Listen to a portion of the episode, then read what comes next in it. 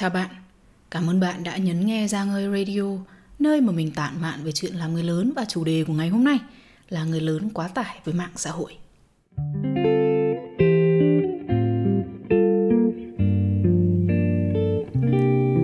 Đầu tiên thì phải nói sơ một chút là cái tiêu đề của radio ngày hôm nay nghe nó hơi nặng nề chút xíu, đúng không? Thế nhưng mà câu chuyện mà ngày hôm nay mình muốn nói với các bạn thì sẽ không phải là một cơn bão than thở kiểu như là uh, mạng xã hội xấu xa, mạng xã hội độc hại, hãy nói không với mạng xã hội. Tuy nhiên là mình cũng không ngồi đây lọ mọ thu âm cả một cái radio chỉ để nói những câu mà các bạn chắc chắn đã nghe một tỷ lần rồi. Kiểu như là mạng xã hội không xấu, nó là công cụ để bạn sử dụng, cũng giống như câu hát điều đó phụ thuộc hành động của bạn, kiểu thế. À, mình muốn hôm nay cùng ngồi xuống với bạn, chúng mình dành một chút thời gian để phân tích kỹ hơn những điều chung chung đó. Bởi vì mạng xã hội đâu có tự nhiên mà vận hành như thế. Từng cái tính năng, từng cách thức hoạt động, từng thiết kế mà bạn thấy ngày hôm nay đều được tạo nên bởi bàn tay con người hết. Mục đích là để tác động lên tâm lý của bạn theo cách mà họ mong muốn. Sẽ khá là khó để một người không có nền tảng về chuyên môn, về công nghệ và truyền thông có thể nhìn ra những cái chiến lược và thiết kế của những người tạo ra các nền tảng mạng xã hội. Bởi vậy cũng sẽ khá là thú vị để tìm hiểu một chút, đúng không?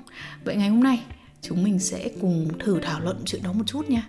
Khi mà hiểu hơn về cái cách mà các ứng dụng công nghệ mạng xã hội ảnh hưởng đến hành vi và cảm xúc của mọi người, thì bạn cũng sẽ có thể kiểm soát nó nhiều hơn, thay vì để nó kiểm soát mình mà nhiều khi mình còn chẳng biết là nó làm điều đó như nào.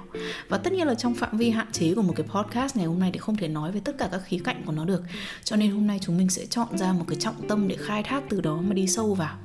Vậy thì cái điều mà ngày hôm nay mình muốn nhấn mạnh là sự chú tâm. Trong tiếng Anh ấy, thì cái này gọi là attention. Đối với một số bạn thì khi dùng từ attention, các bạn sẽ hiểu nó là hành động để ý, chú ý đến một điều, một chuyện, một vật, một người nào đó. Nhưng mà trạng thái nghĩa của attention trong bối cảnh của mạng xã hội thì nó sâu hơn như thế. Ví dụ khi mà lướt mạng chẳng hạn nha, một điều gì đó làm cho bạn để ý. Có thể đấy là một tấm hình, một cái tiết báo, hoặc là một câu phát biểu ngắn của một ai đó chẳng hạn vậy. Đó là sự chú ý, sự để ý, nhưng chưa phải là sự chú tâm. Giống như khi so sánh hai cái khái niệm là I noticed something, tức là một điều gì đó làm cho tôi chú ý, nó khác với là I am paying attention to something, tức là tôi chú tâm vào một cái điều gì đó. Nó khác ở chỗ là sự chú ý có thể xảy ra nhưng lướt qua rất nhanh sau đó. Ví dụ như khi bạn lướt qua một tiêu đề gì đó đáng chú ý, nhưng bạn đọc xong cái tiêu đề, bạn lướt qua để dành thời gian cho những cái khác. Còn sự chú tâm ấy, nó là cả một sự đầu tư.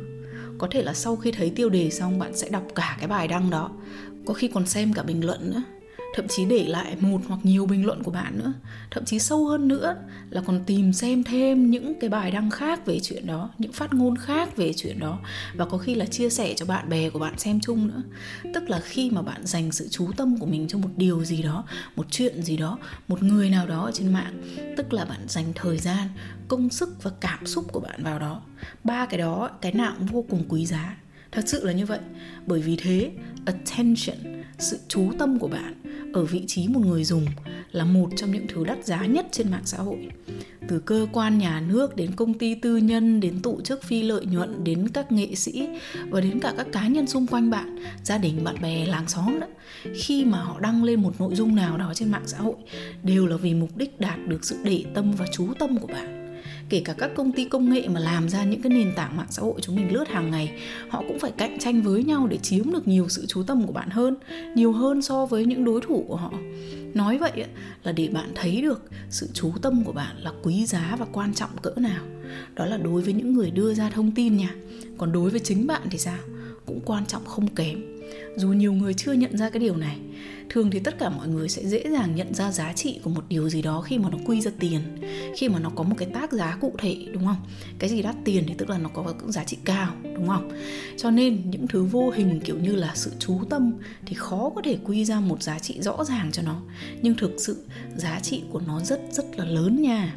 Như mình đã nói đó, nó là thời gian, là công sức, là cảm xúc mà bạn đầu tư vào cái điều mà bạn đang để tâm. Đấy, và nó không có vô hạn, trái lại nó cực kỳ có giới hạn luôn.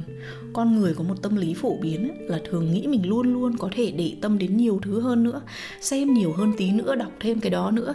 Dù thời gian của mình có hạn nhưng mà mình luôn luôn có thể làm nhiều việc cùng một lúc, hay còn gọi là multitask. Nhưng mà khó lắm. Trí lực và sự tập trung của con người có giới hạn, và một khi đã dồn thêm cho một cái gì đó, tức là rút bớt nó đi ở một cái gì đó khác. Kể cả khi bộ não con người có một cái tính năng rất hay nhằm tiết kiệm sức lực, đó là bật chế độ tự động, hay còn gọi là autopilot, tức là khi mà bạn làm một điều gì đó đủ nhiều lần ấy, thì bộ não sẽ tự động hóa nó dần dần để bạn có thể làm việc đó với ít trí lực nhất có thể. Ví dụ như lái xe chẳng hạn, trong giới tài xế thì người ta thường gọi nôm na cái khả năng autopilot trong việc lái xe là dần dần lái quen thì là nó có cái phản xạ đó. Nếu bạn là người hàng ngày đều lái xe thì dần dần qua thời gian sẽ có những lúc bạn chạy xe trên đường mà bạn gần như không nghĩ tới việc bạn đang lái xe nữa. Cứ thế cái tay lái của mình gần như tự động đi theo một cái lộ trình đã quen, từ nhà đi thẳng đến công ty, rồi lại từ công ty về đến nhà. Đấy, trên đường có khi mình còn nghe nhạc này, mình hát theo này, rồi mình nghĩ ngợi đủ thứ chuyện nữa, chứ mình chẳng cần phải căng lên suốt quãng đường để tập trung nghĩ đến cái chuyện lái xe.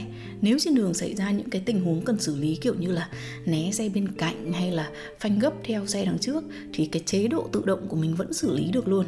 Thì con người vẫn luôn luôn nghĩ rằng mình có thể kết hợp làm nhiều việc cùng một lúc như thế. Nhưng đến một lúc nào đó thì chúng ta lại thành ra là hơi ảo tưởng sức mạnh một chút đấy, và chúng ta tưởng là chúng ta tập trung được nhiều hơn so với khả năng thực tế. Quay lại với ví dụ về việc lái xe ấy, thì tất nhiên là khi cái tay lái của mình càng thành thạo thì chế độ tự động của não sẽ càng mạnh. Nhưng khi mà ta chú tâm nghe một cái gì đó trên đài trong lúc lái xe, mà sự tập trung nghe để nạp thông tin lại rất là cao, cao đến một mức độ nào đó, thì sự chú ý vào giao thông cũng sẽ bị giảm đi ở mức độ tương ứng. Sự thật là trí lực của con người là có giới hạn và chúng ta cần được nghỉ ngơi. Hôm nay ngồi học ngồi làm căng thẳng quá rồi thì chúng mình cũng sẽ cần phải đi ngủ, mai mới tập trung học được tiếp, đúng không?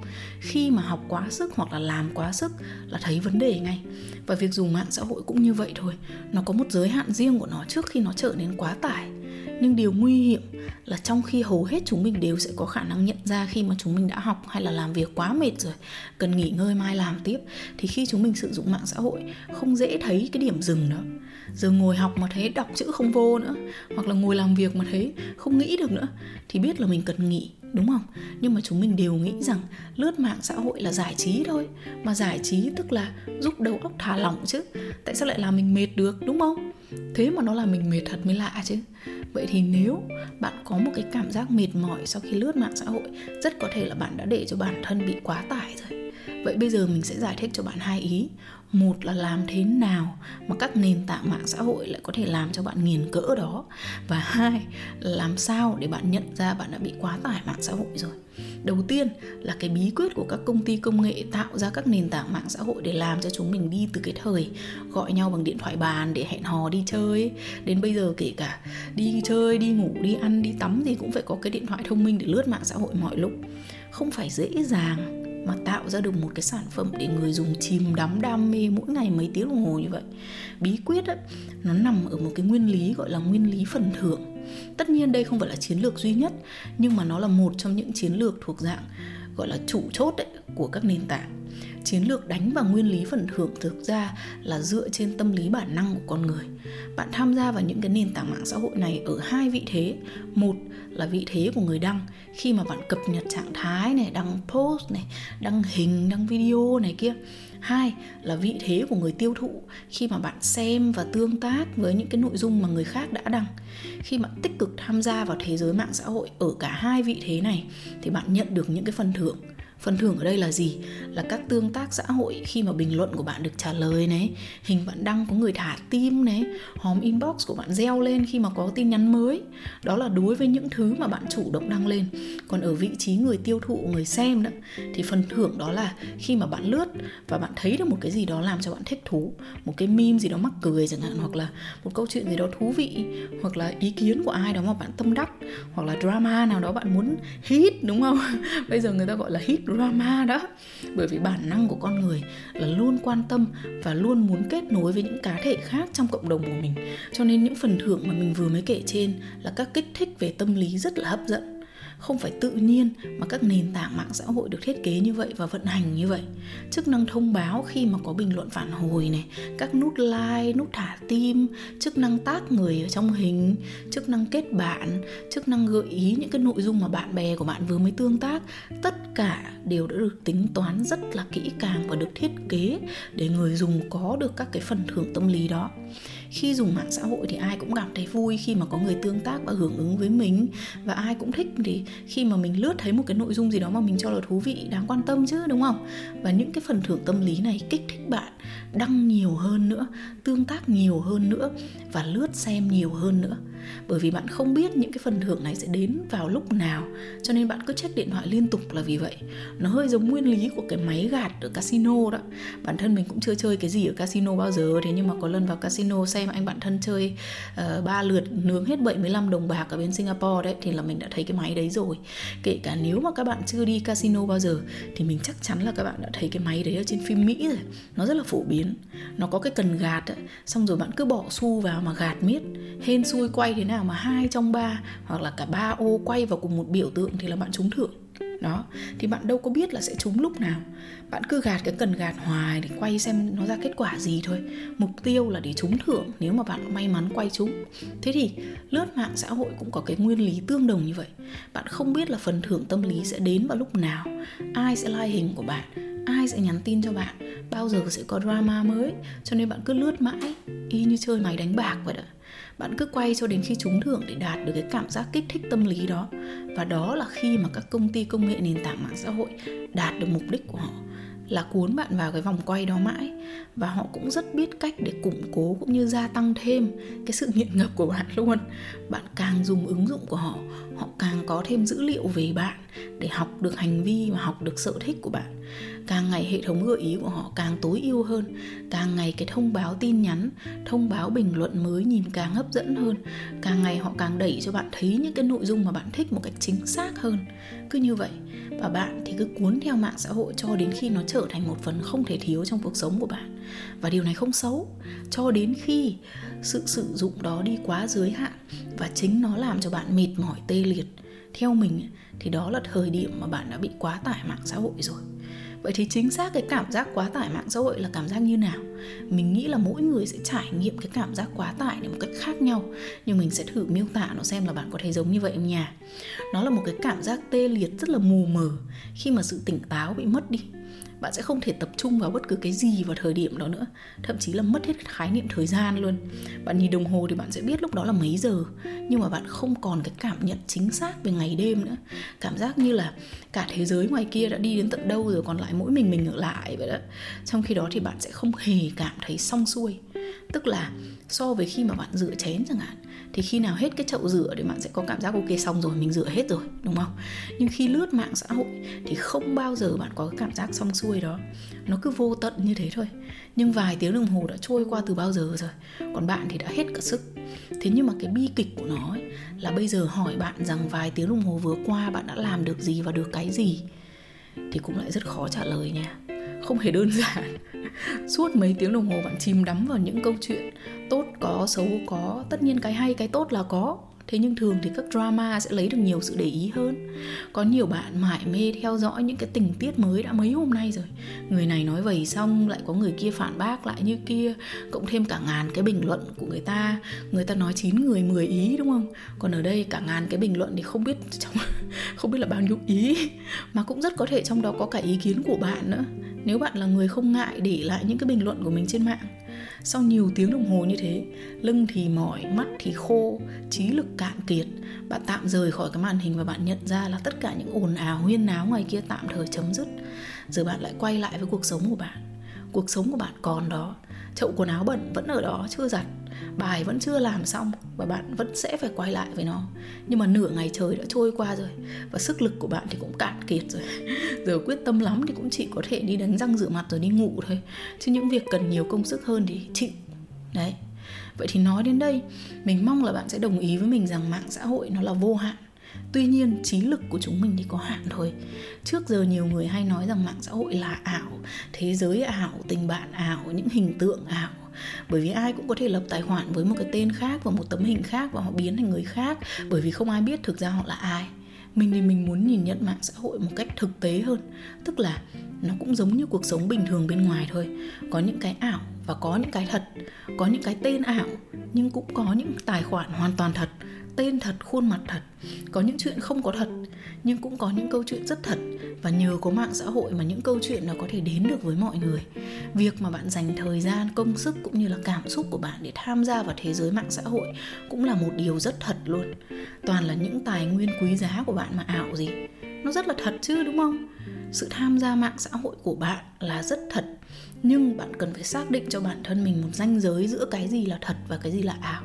Rất nhiều những thứ bạn thấy ở trên các phương tiện truyền thông nói chung, bao gồm mạng xã hội, là một sản phẩm của đời thực, một mô phỏng, nhưng nó không phải là đời thực. Khi xem một bộ phim ấy, dù ai cũng biết đây là phim đó, thế nhưng mà bạn vẫn sẽ dành cho nó những cái cảm xúc rất là thật, đúng không nào? Nhiều diễn viên đóng nhân vật phản diện ở trong phim, xong rồi ra ngoài đời đi chợ vẫn bị người ta chửi bằng cái tên trong phim đó. Đây cũng là chuyện vui mà nhiều diễn viên đã kể lại rồi. Tức là cảm xúc mà các bạn ở vị trí người khán giả dành cho cái sản phẩm truyền thông đó là rất thật. Phim ở trên màn hình đã thế, những câu chuyện trên mạng xã hội cảm giác nó còn thật hơn nữa. Nhưng mình thực sự mong các bạn hãy tỉnh táo. Không phải câu chuyện nào ở trên mạng xã hội cũng là chuyện đời thực. Dù đúng là đôi khi rất là khó để phân biệt, nhưng bạn hãy cứ ghi nhớ cái điều mà mình vừa nói. Đôi khi bạn sẽ thấy một bài đăng, một tiêu đề, một tấm hình nào đó mà bạn cảm thấy cảm xúc trỗi dậy luôn. Có khi bạn cảm thấy tức luôn, bạn cảm thấy muốn chửi luôn. Nhưng mà hãy nhớ là chưa chắc cái này đã đúng sự thật. Cũng có thể nó chưa phải toàn bộ bức tranh sự việc. Có những cái nội tình hay là những cái diễn biến mà mình chưa được thấy và sẽ không bao giờ được thấy. Nhiều khi cái tiêu đề mà bạn thấy ấy, đã bị lấy ra khỏi ngữ cảnh đầy đủ của nó rồi, cho nên là nó làm cho bạn hiểu nhầm. Rất là nhiều người gọi việc này là giật tít đó. Nghe nó thật là xấu xa, đúng không? Thực ra đây là một ứng dụng của hiệu ứng tâm lý con người. Không chỉ có nội dung mạng xã hội mà báo chí và truyền thông chính thống nói chung đều có ứng dụng này ở nhiều mức độ khác nhau trong từng hoàn cảnh cụ thể. Những người làm nghề trong truyền thông đều nắm rất rõ về nguyên lý của những cái giây phút đầu tiên, tức là khoảng thời gian mà bạn quyết định là bạn sẽ ở lại xem tiếp cái nội dung này hay là bạn bỏ qua để xem cái khác. Bởi vậy, khi đọc báo, bạn sẽ dành vài giây để nhìn cái tiêu đề đầu tiên, tiêu đề có hấp dẫn thì bạn mới ấn vào đọc nốt. Rồi khi bạn chọn phim thì họ cũng có cái trailer ngắn để mời bạn xem phim. Tất cả những cái tình tiết hay nhất, giật gân nhất, gây tò mò nhất đều kết tinh ở trong cái trailer đó. Hoặc kể cả khi mà bạn xem thời sự thì những phút đầu tiên họ cũng sẽ đưa ra cho bạn một cái phần gọi là chương trình thời sự tối nay sẽ có những tin tức đáng chú ý sau đây. Đấy, thực ra cái việc ứng dụng cái nguyên lý tâm lý đó trong truyền thông thì không hẳn là xấu. Bây giờ giả sử bạn bật ti vi lên để xem thời sự đi. Câu đầu tiên mà em xê nói là đây là chương trình thời sự tối nay ngày mấy tháng mấy. Hôm nay mọi thứ đều ổn, không có vấn đề gì cả. Nếu mà họ làm vậy thì khó mà có được sự quan tâm của bạn lắm, đúng không nào? Tuy nhiên, đúng là có rất nhiều trường hợp người làm truyền thông sử dụng phương pháp này một cách thái quá, thậm chí là phi đạo đức, không còn lương tâm nghề nghiệp nữa. Tất cả nhằm để giật được một cái tít gây tò mò. Kết quả là lượng tương tác cao hơn, gây được nhiều sự chú ý hơn. Hậu quả là gì? Mục tiêu được nhắc đến trong cái nội dung đó bị hiểu nhầm và ném đá không thương tiếc. Còn bạn thì như một cái cây mềm trong một cơn bão cuồng nộ. Gió thổi chiều nào là cảm xúc của bạn bị quật theo chiều đó. Cái người hưởng lợi là người đăng nội dung với lượng tương tác cao. Đó, mình nghĩ đây là những cái trường hợp khá là đáng tiếc khi mà cộng đồng người dùng không đủ tỉnh táo để nhìn nhận sự việc. Dù đây là một việc rất là khó, bởi vì nhìn nhận một sự việc nào đó một cách đa chiều và tỉnh táo cần rất là nhiều thời gian tìm hiểu và phân tích lý trí, mà nhiều khi người dùng họ đâu có thời gian đến vậy. Họ cũng còn cuộc sống của họ và nhiều mối quan tâm khác nữa. Họ chỉ cần cái phần thưởng là cái kích thích về cảm xúc của họ mà thôi. Thế thì gợi ý của mình dành cho các bạn là hãy tự vạch ra một ranh giới của bản thân để bảo vệ mình. Tất nhiên là nếu mà bạn cảm thấy cái điều đó là cần thiết. Đầu tiên là sau khi lướt mạng hãy dành vài phút suy nghĩ lại về những cái phần thưởng mà mình đã đạt được. Ví dụ, hôm nay mình đã đăng post và nhận được bình luận như vậy. Người bình luận kia đã cho mình thêm một cái thông tin mà mình chưa được biết. Hôm nay mình đã nhắn tin với cái người nọ, rất là lâu rồi mình chưa gặp, thì mình đã đạt được một cái sự kết nối với người đó sau một thời gian dài. Hôm nay mình đã đăng một cái hình selfie, mình được uh, một trăm like, thế là mình vui, tại vì chứng tỏ có nhiều người để ý đến mình, hình của mình đẹp, thế cho nên là mình mới được đến tận một trăm like chẳng hạn vậy. Hôm nay mình đã lướt báo mạng ích i dét từ đầu xuống cuối, mất rất là nhiều thời gian, mà cuối cùng đọc biết bao nhiêu cái tin, xong rồi bây giờ mình chẳng nhớ là mình đã đọc cái gì cả. Hay là hôm nay mình đã bình luận cãi cọ qua lại với một người lạ hoắc mất hai tiếng đồng hồ, xong rồi rất là bực mình mà chẳng đi đến đâu cả. Cuối cùng mình nhận ra cái việc này cũng không phải là có ý nghĩa gì lắm. đó, chẳng hạn vậy. Khi mà chúng mình tự suy nghĩ lại những cái R O I thực tế của những việc mình đã làm trên mạng. uh, R O I là Return on Investment, tức là kết quả của sự đầu tư đó, thì mình sẽ dần dần nắm được cái ranh giới của mình. Lần sau mình lướt mạng, mình biết là mình nên dừng lại ở đâu. Nhưng người ta hay nói ấy, là hãy chủ động giành quyền kiểm soát một điều gì đó trong cuộc sống của mình, trước khi để cho nó quay lại kiểm soát ngược lại mình mà mình không biết. Đầu tiên là hãy nhớ rằng mạng xã hội nói riêng cũng như là thông tin truyền thông nói chung là lựa chọn của mình. Mình xem cái gì, mình tìm cái gì, mình nói cái gì, tương tác như nào, đó là quyết định của mình. Mình không bắt buộc phải xem một cái gì đó chỉ vì nó đang trending mà ai cũng xem. Mình không bắt buộc phải ngưng cái việc mình đang làm để ngay lập tức check một cái notification chỉ vì nó nhảy lên màn hình của mình vào lúc đó. Mình cũng không bắt buộc phải đáp trả chỉ vì một ai đó trên mạng đang rất là giận dữ và họ chửi mình, chẳng hạn vậy. Hãy luôn luôn nhớ rằng mình có sự lựa chọn, đó là thứ nhất. Thứ hai là hãy lọc tin tức. Mình nghĩ sẽ có nhiều bạn hiểu ý mình khi mà mình nói là đặc biệt là qua cái thời gian dịch bệnh như này, rất là dễ bị quá tải tin tức. Ok, đồng ý là có những cái tin tức quan trọng chúng mình nên cập nhật để nắm được tình hình thời sự xung quanh, rồi đang có những vấn đề gì, các cái chỉ thị mà mình cần tuân thủ hiện tại là gì, khuyến cáo của các bộ ngành là gì, kiến thức nhằm giữ gìn sức khỏe trong giai đoạn này là gì, vân vân. Nhưng mà chúng mình phải cố gắng xác định được cái thời điểm mà mình nói ok, bây giờ mình đã cập nhật đủ rồi, mình nắm được tình hình rồi, bây giờ mình sẽ ngưng để mình đi làm việc khác. Bởi vì bạn nhớ mình đã nói lúc nãy không? Thông tin trên mạng xã hội là vô hạn, nhưng mà sức lực thì có hạn thôi. Mỗi người sẽ có một cái điểm dừng phù hợp với hoàn cảnh sống, công việc, mục tiêu cũng như là sở thích cá nhân và sức khỏe tinh thần của họ. Bạn sẽ là người tự hiểu mình nhất. Đừng chủ quan, tại vì thời gian và cảm xúc đều là những cái tài sản rất là quý giá. Mỗi người trong chúng mình bây giờ đều đang dành rất là nhiều thời gian mỗi ngày trên mạng xã hội, cho nên việc đó xứng đáng được nhận một sự tự review nghiêm túc về cái R O I, Return on Investment, thành quả mà nó đang mang lại cho mình. Đó sẽ là khi mà bạn trở nên cẩn thận, chu đáo hơn với chính hành động và cuộc sống của bạn, tập trung đúng mức hơn vào mục đích cũng như trải nghiệm và niềm vui thực sự của bạn. Vậy hôm nay mình sẽ đưa ra một vài câu hỏi. Bạn có thể thử hỏi bản thân mình xem sao nha. Bạn đang sử dụng mạng xã hội vào mục đích gì? Bạn có đang sử dụng nó làm công cụ để giúp cuộc sống của bạn tốt hơn hay không? Nếu dùng mạng xã hội xong bạn cảm thấy cô đơn và giận dữ hơn thì lý do là gì? Nếu bạn dùng mạng xã hội xong mà lại không có thêm những mối quan hệ ý nghĩa hơn, mà ngược lại bạn lại làm mất đi những mối quan hệ quan trọng, thì lý do là gì? Nếu ngày nào bạn cũng dùng mạng xã hội để cập nhật tin tức vài tiếng đồng hồ, mà bây giờ ngồi nghĩ lại thì bạn lại không thể nhớ được bạn đã cập nhật những gì trong vài ngày vừa qua, thì lý do là gì? Thử suy nghĩ về những điều đó một chút nha. Mình tin là nó sẽ có ích cho bạn. Cảm ơn bạn đã dành thời gian để nghe Giang ơi Radio ngày hôm nay. Và tạm biệt các bạn.